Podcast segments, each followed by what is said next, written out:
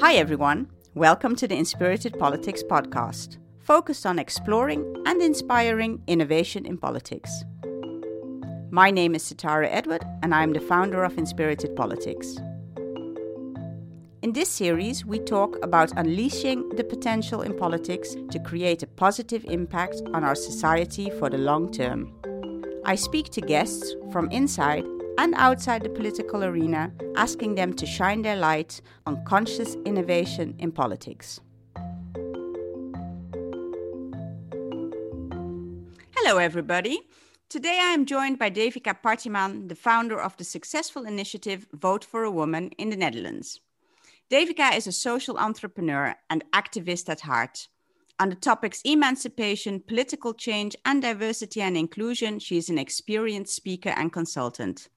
I have gotten to know Devika as a determined person with a hands on mentality who is willing to share her experiences and open doors for others. Welcome, Devika. I'm so happy you can join me today. Thanks, me too. As you might know, we start uh, our podcast always with the same question for all our guests. For you, I'm going to ask it as well. Um, just imagine you are invited for the UN General Assembly in New York. I think it was online this year and um, they are talking about conscious innovation in politics. You have been invited to speak and to share your um, wisdom. What would you speak about, and what would be the concern you would like to address? I would talk about the mostly the lack of women, but also the lack of a broader representation of people in politics, uh, for sure. And it's an, but it's it has two sides both concerns me that politics should be a representation of the people it represents. So the very basic assumption would be that, but also politics at the moment isn't very accessible for a lot of people. The language is too hard, for example, um, which makes a lot of people actually not able to understand or follow it. So both issues are uh, close to my heart. Okay, so you're saying and representation and accessibility actually in um, that yeah. sense. Yeah. And what do you think will improve if we can handle those topics or tackle them? Well, a lot. I think mostly what would change is that a lot of people maybe wouldn't feel the need so much to do it themselves as citizens. Like, take activism, for example. Um, to me, that's usually just a sign that people aren't heard enough or seen enough in politics. So that when citizens have to put in the effort to not just demonstrate, but create grassroots organizations, try to get their topics on the agenda, usually to me, that's a sign of a failure by politicians, that they're not heard enough, they're not represented enough. So I hope that that would change. Yeah, is that because it's interesting for you to say that because that's mm-hmm. actually the route you took as well, and you started really as an activist in, in various areas. Um, was that because you did not feel represented, or that you weren't uh, attracted to what you were seeing happening in politics? Yeah, a big part of it is that it's. Uh, I, I think a lot of activists kid that they would love to do something else if if the issue wasn't too important to them and we can all think of more fun things to do. But uh, yeah, I I never really followed politics when I was younger. I'm still pretty young, but still. yeah. I always had the idea that it was a man's world, that it was a white world, and it is, obviously. But um, I also really didn't know about all the other people involved that I didn't see on television, for example because there's many people in politics trying to do good work obviously and there is some representation it's just not that visible. And the reason i wanted to get active was just because i saw for example issues like in the netherlands the let's call it a discussion around black pete. Yeah. Where politicians were completely incapable of responding in a proper and also yeah in a proper way and in a way where they could actually have that discussion based on history based on facts. Um, it was all feelings. And at that point, our parliament had no Black members. So, yeah, those kinds of things, I started noticing just what lack of representation really meant. Yeah. And as a woman, it really concerned me as well because you see other countries like Brazil, the United States, Poland, Hungary, and many others just take away women's rights if the political party and that's the biggest there basically wants that and with not enough women involved that's a risk for every country i think yeah. And I think there was something you just said that I've never realized. You just said, you know, I think most activists would prefer to do something else.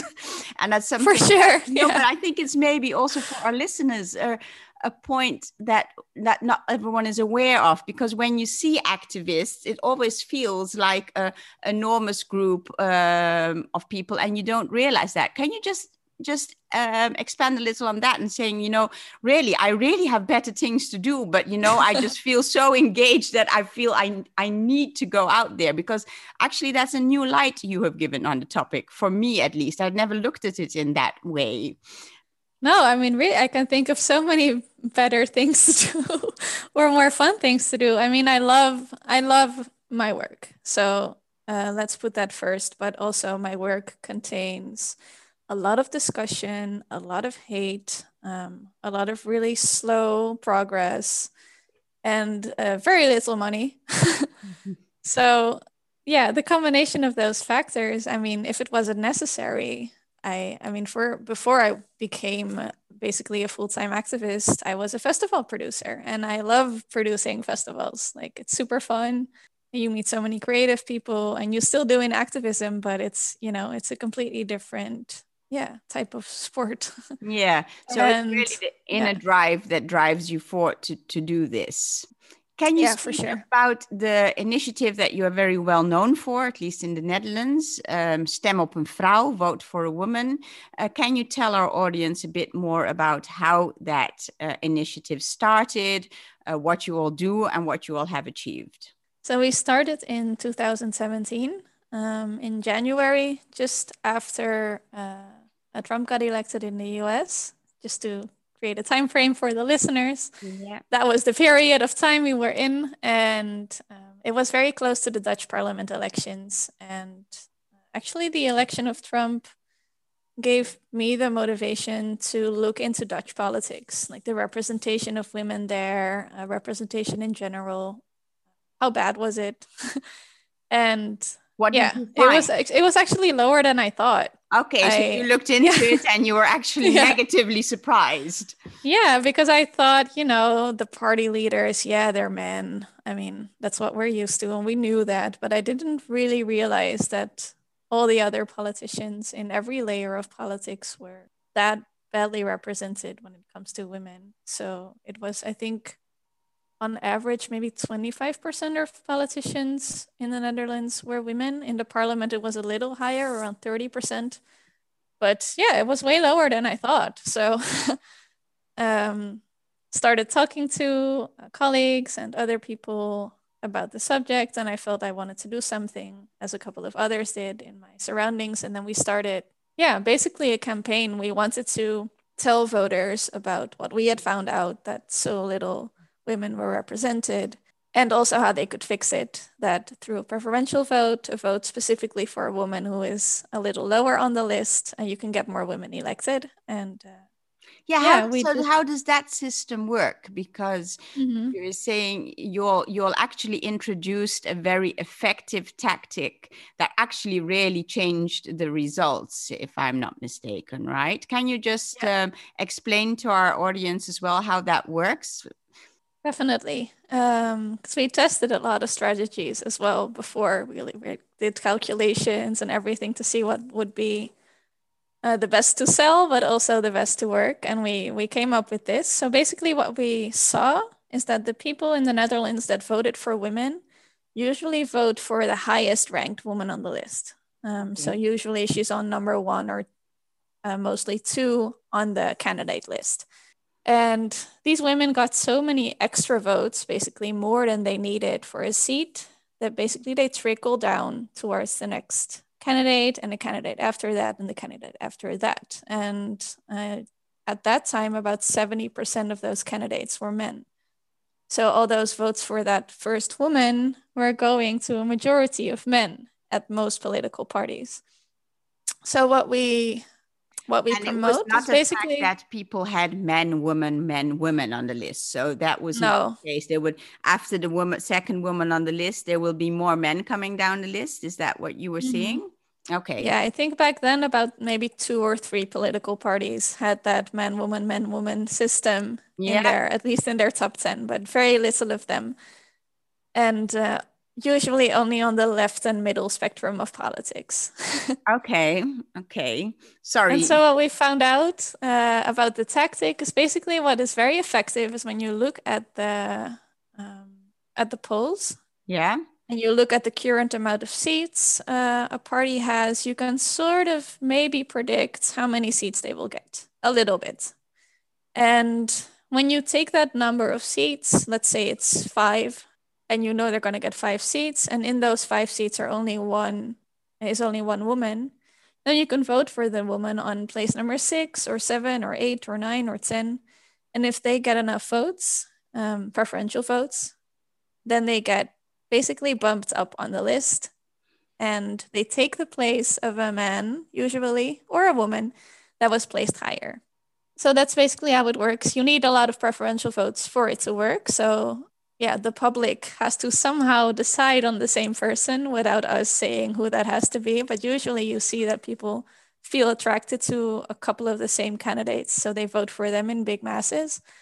And then they get elected anyways and they bump up the list which is uh, yeah it's basically hacking the voting list and what's the effect you all have had um, so far on the elections with this system it's pretty big yeah we've um, we've been around for almost four years now and the parliament elections are coming up again and this will be the first time we're doing an election twice if you know what i mean yeah and just the candidate lists for this time, the ones that are presented now by political parties, are such a big difference. Um, over the last few years, we've really pressured parties, or actually the voters pressured parties, to put more women on their candidate lists because there there have been so many preferential votes. There have been over 150 women elected by preferential voting in the last four years. Wow.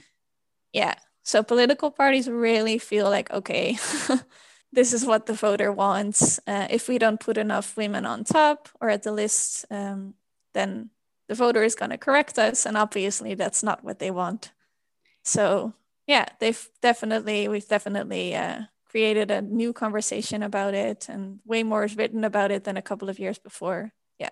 Yeah. So, you all were really capable of illustrating that politicians need to be really aware of what the people want and it's not yeah. always obvious if you don't like reach out to the to the voters um, and make them passionate about something actually yeah. yeah. a lot of people i think before weren't really motivated to look into the candidates either like who are all those other people on the list that are not our number one or number two and i think we're creating at least a part of a generation that is willing to look into the candidates better and see who fits my profile, who looks like me, who do I want elected, and not just put their blind faith in the party and the candidates they chose to be on top.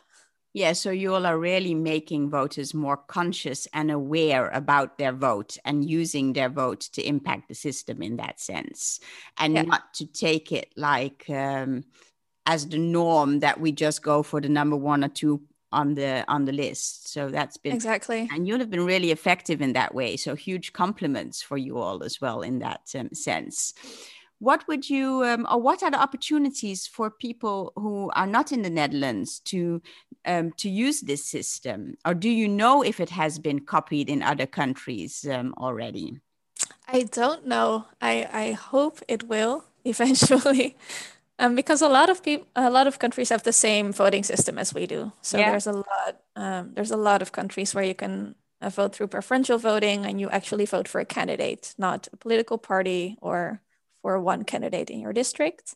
So it could be very effective in a lot of other countries. Um, so far, we haven't seen it yet. We do know we have some followers in Belgium where this could actually work. Um, we are in contact with uh, a woman who wants to start a similar initiative in Poland. Yeah. if you know the political situation there, it is yeah. very necessary. And uh, we actually have a colleague from Germany who might start something there. So there's, I know there's some individuals that feel like this should be there in my country, but yeah, you need so much time and effort and a team also to pull it off. So uh, yeah. So, what were the factors that you needed to pull this off? What made it successful? If people are listening, and especially people who feel, you know, I'm passionate about something, but I don't know where to start. Um, what would you say were the factors that really helped you all pull this off? A couple of things. I think from the very beginning, we realized that um, there was gonna be criticism and we better be prepared can I so ask what you what was the biggest criticism you all got? What was the criticism that was most common three years ago? Uh, well, the most common comment would be it's about quality, not gender. Um, it's not actually really critique, it's more of a dismissive remark. Yeah. That we get uh, we get very often still. Um, but there's a couple of things like it's not about quality, or women just don't want to become politically active, or um, men can represent women as well. So, what's the problem? Um, there's a couple of those dismissive remarks. So, you were thinking about the criticisms. Yeah.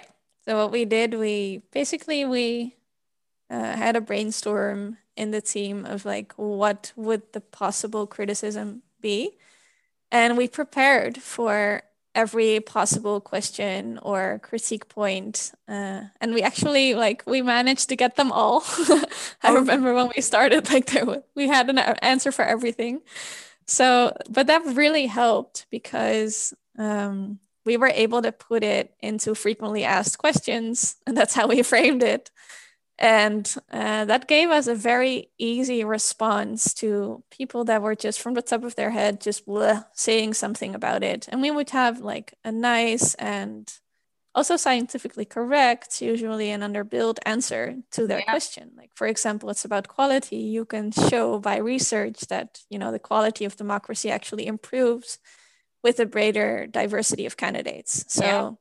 we really prepared for the critique and we also made sure we really um, pushed those answers when we talked to journalists, for example. Yeah.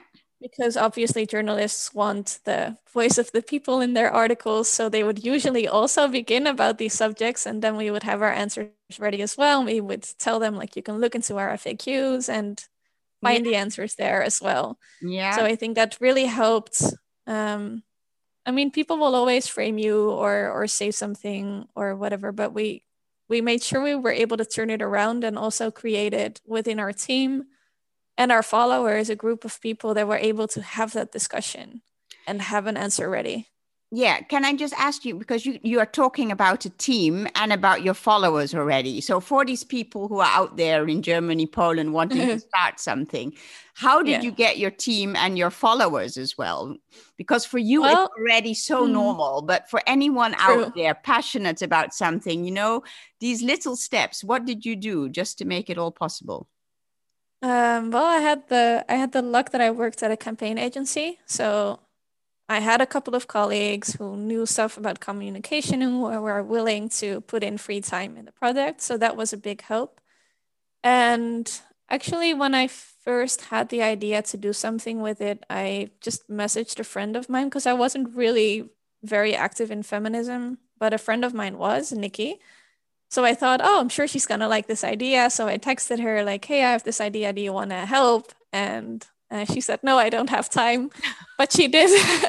she did refer me uh, to another group that she knew um, with a with a couple of feminists in it that were already doing uh, different online actions and a small group with small impact, but still. So she referred me to a couple of people, and we ended up finding our website builder there, for example.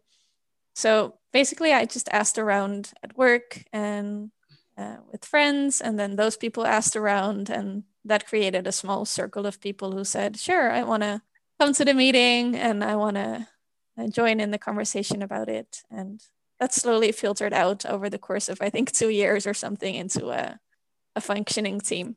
yeah, but it's beautiful because you're illustrating, you know, how everyone can start something. Um, and it's just by asking around and maybe getting a no, but then getting another connection and just really how these things work. So sorry. So you had the team and then you had mm-hmm. your your critiques prepared. And what else was mm-hmm. really helpful in being successful in launching this and also getting the impact you all wanted?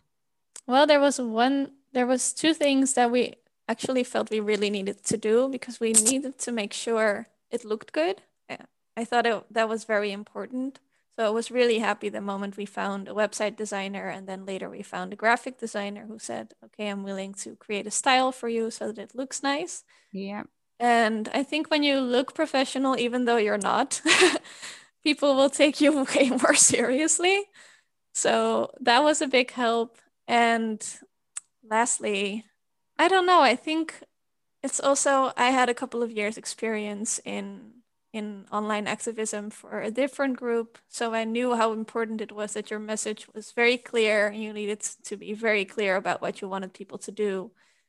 Um, so we made sure that we had a very simple message that ev- as many people as we could get it to would understand. The language wasn't going to be too hard. Uh, it was very visual for people who are more, yeah, visually oriented. And I think that we did a good job in doing that. I think we just prepared well. We made sure it looked good and that people would understand what we wanted and why. And then it was good preparation plus a proper doses of luck that the media, uh, we sent out a press release, we, basically is an email to, you know, news uh, news agencies? Uh, I'm not sure. Agencies, yeah. yeah. I think so. Yeah, saying like, hey, uh, there's this campaign called Vote for a Woman, and they're striving to get more women elected, so and so and so. And one of the bigger news outlets in the Netherlands picked it up within a few hours. So we had just started our social media accounts, and we didn't really have a following. And yeah, but we were lucky enough to have that medium think, oh, that's interesting. Yeah. And from there on, it just, uh, yeah, the ball kept rolling. I think it's really beautiful what you're saying because you you have really practiced what we as inspirited politics have as an approach. So if you are self-aware, heart-driven, and you follow the potential, you can be very impactful. So and this is just a live um, example of how that can happen or how things can be realized when people are really just you know coming from that inner purpose and drive. So, um, mm. yeah. When would you say the work is done, Devika? Well, it's super abstract, but to me, I think the work is done when now, let's say at least 95% of the people in the Netherlands have the feeling that there is somebody in politics um, that they can identify with. Yeah. So that they know there's somebody out there, even if it's just one, hopefully more, that really is there for you know, what I find important and for what I need. Yeah, great. That they know it, not just that there is somebody that represents them, but that they actually know who that person is, that they can feel like they can get in touch, they can get involved. Yeah. yeah. Okay, beautiful target. And just out of curiosity, do you all have any men in the team? Um, yes, we do. We have one man in the team at the moment. yeah, uh, his name is Noel. He's great. Um, he's also he works in politics, and uh, this is the second or the third man, the third man we've had in the team. So it's they're very badly represented in our team. Yeah. Okay. Yeah. But so, but you are open to them. It's not like you all are saying, yeah, for sure, women um, initiative. So it's absolutely also accessible for um, uh, men or um, people who identify with another gender. Yeah, definitely, definitely. It's just uh, because we're still pretty small. Um, we just usually don't really have the time to actively scout volunteers. So we basically depend on whoever sends us an email saying, I want to get involved. And uh, yeah, very, very rarely a man does that. and then at that point, when we need, when we need somebody, then it doesn't matter, you know, who they are. yeah, Okay. And just out of curiosity as well, you were saying at the beginning from, you know, politics is so inaccessible. What did you all do beside keeping the message simple, also to reach people, uh, for example, who, who don't speak the Dutch language or who maybe can't um, uh, read or write, or, um, you know, uh, because mm. representation is so important. Were there any tips and tricks you all had for that as well? Well, I don't think we're doing enough yet, um, but there's a couple of things we do. For example, our website is now in both English and Dutch, and we're adding languages slowly. Like as soon as we have a volunteer or somebody who says, I can make a translation, then we can add another language. So one of our volunteers is now adding German, for example. Yeah. Um, so that's important. We find language use super important. So we make sure that everything uh, we bring to the public in our campaigns has an, a fairly easily understandable language level so that people won't be like, what, I don't know what this is. Uh, I don't understand this word. So difficult words, which is very, you know, it's very hard to say what a difficult word is for word is for everyone, but still we try to really stay away from that and keep sentences short and simple, even though it's politics, so it remains hard. yeah. And I think one of the the favorite things we do is uh, what we've seen is that it's very hard for people to find information on what political parties are even on the list to vote for and who the candidates are. Because right now there's no government website called voting or elections or something.nl yeah. with just basic information. There's just no website. So there's no place you can go to to find what parties can I actually vote for? Who are the candidates? What is their program? You have to go to every individual politi- political party website to yeah. find that data, which is absurd. So, uh, at our own website since 2019, we've been collecting uh, for every election the the parties that you can uh, that you can choose and their election programs and all the candidates, and then you can click on the candidates, the female candidates. to find more information about them. And okay. we really want to grow that. But I'm actually trying to get the government to create that website because we shouldn't be the party that does it. No, I agree. It's a good point that actually um, there is not one accessible point for everyone to get all the information. I hadn't realized. No, it's really weird. But when you say that, I realize that we do have in the Netherlands the um, the site that that helps you choose your vote based on yeah. On the program. So it, it it has the parties in there. But if you really want all the information, you are just really dependent on who you meet on the street from which party, actually, nearly, or your exactly. own resources in that sense. So that's a good yeah. point, especially in these days, and that's come up in all conversations about when it's so hard to find reliable information. So a great point um, there. Yeah. Exactly. And um, what you mentioned, like the websites where you can uh, basically click on different polls to see where you stand on the political spectrum, uh, usually they don't include all parties. So the biggest one um, used by millions of people every year only includes parties that are currently in parliament. So it's it's really it really annoys me. so another mission coming up there at least. Yeah, for sure. Yeah, if I had the if I had extra time and money, I would definitely start a decent website uh, that does that. So if mm-hmm. anyone is listening that wants to do it, please go ahead. yes, absolutely. Any listeners yeah. who would like to contribute, who has any ideas for this, um, please be in touch. Uh, we are coming to the end of this podcast already. And like we start with an opening question, we also have a finishing question for everybody. And um, what we have been doing is we have been accumulating all kind of wild ideas that could mm-hmm. create mm-hmm. innovation in politics. So one of the ideas has been to start all political meetings with a check-in and uh, to maybe have yearly meetings in nature what would you implement in politics if you had a like a magic wand or if you could like realize something immediately that would change the um, change the political um, arena? Oh wow. That's a big question. Um, yeah i'm gonna go for quota. Okay so explore just yeah. just give us a bit of explanation yeah, it's, a, that, it's a classic answer i know but um you know, it's what they say usually about progression and equality. Like you can let it go its natural course and you're going to wait 100 years or you're going to fix it now. And maybe not with an ideal means. A quota is definitely not ideal, but it does fix it very quickly. And then from there on, you create more role models, you create more representation, and that leads to more representation. So, yeah, I mean, we can talk about this forever. or just fix it once and then stop talking about it. That's really how I feel. great. Your magic wand would introduce quota um, in all the political arenas. So that's very, very clear. Thank you very much. You Thank too. you for your time today, um, Devika. Um, for all our listeners, if you would like more information about uh, Devika, you can find it on our website, inspiritedpolitics.com. And I hope you enjoyed this episode.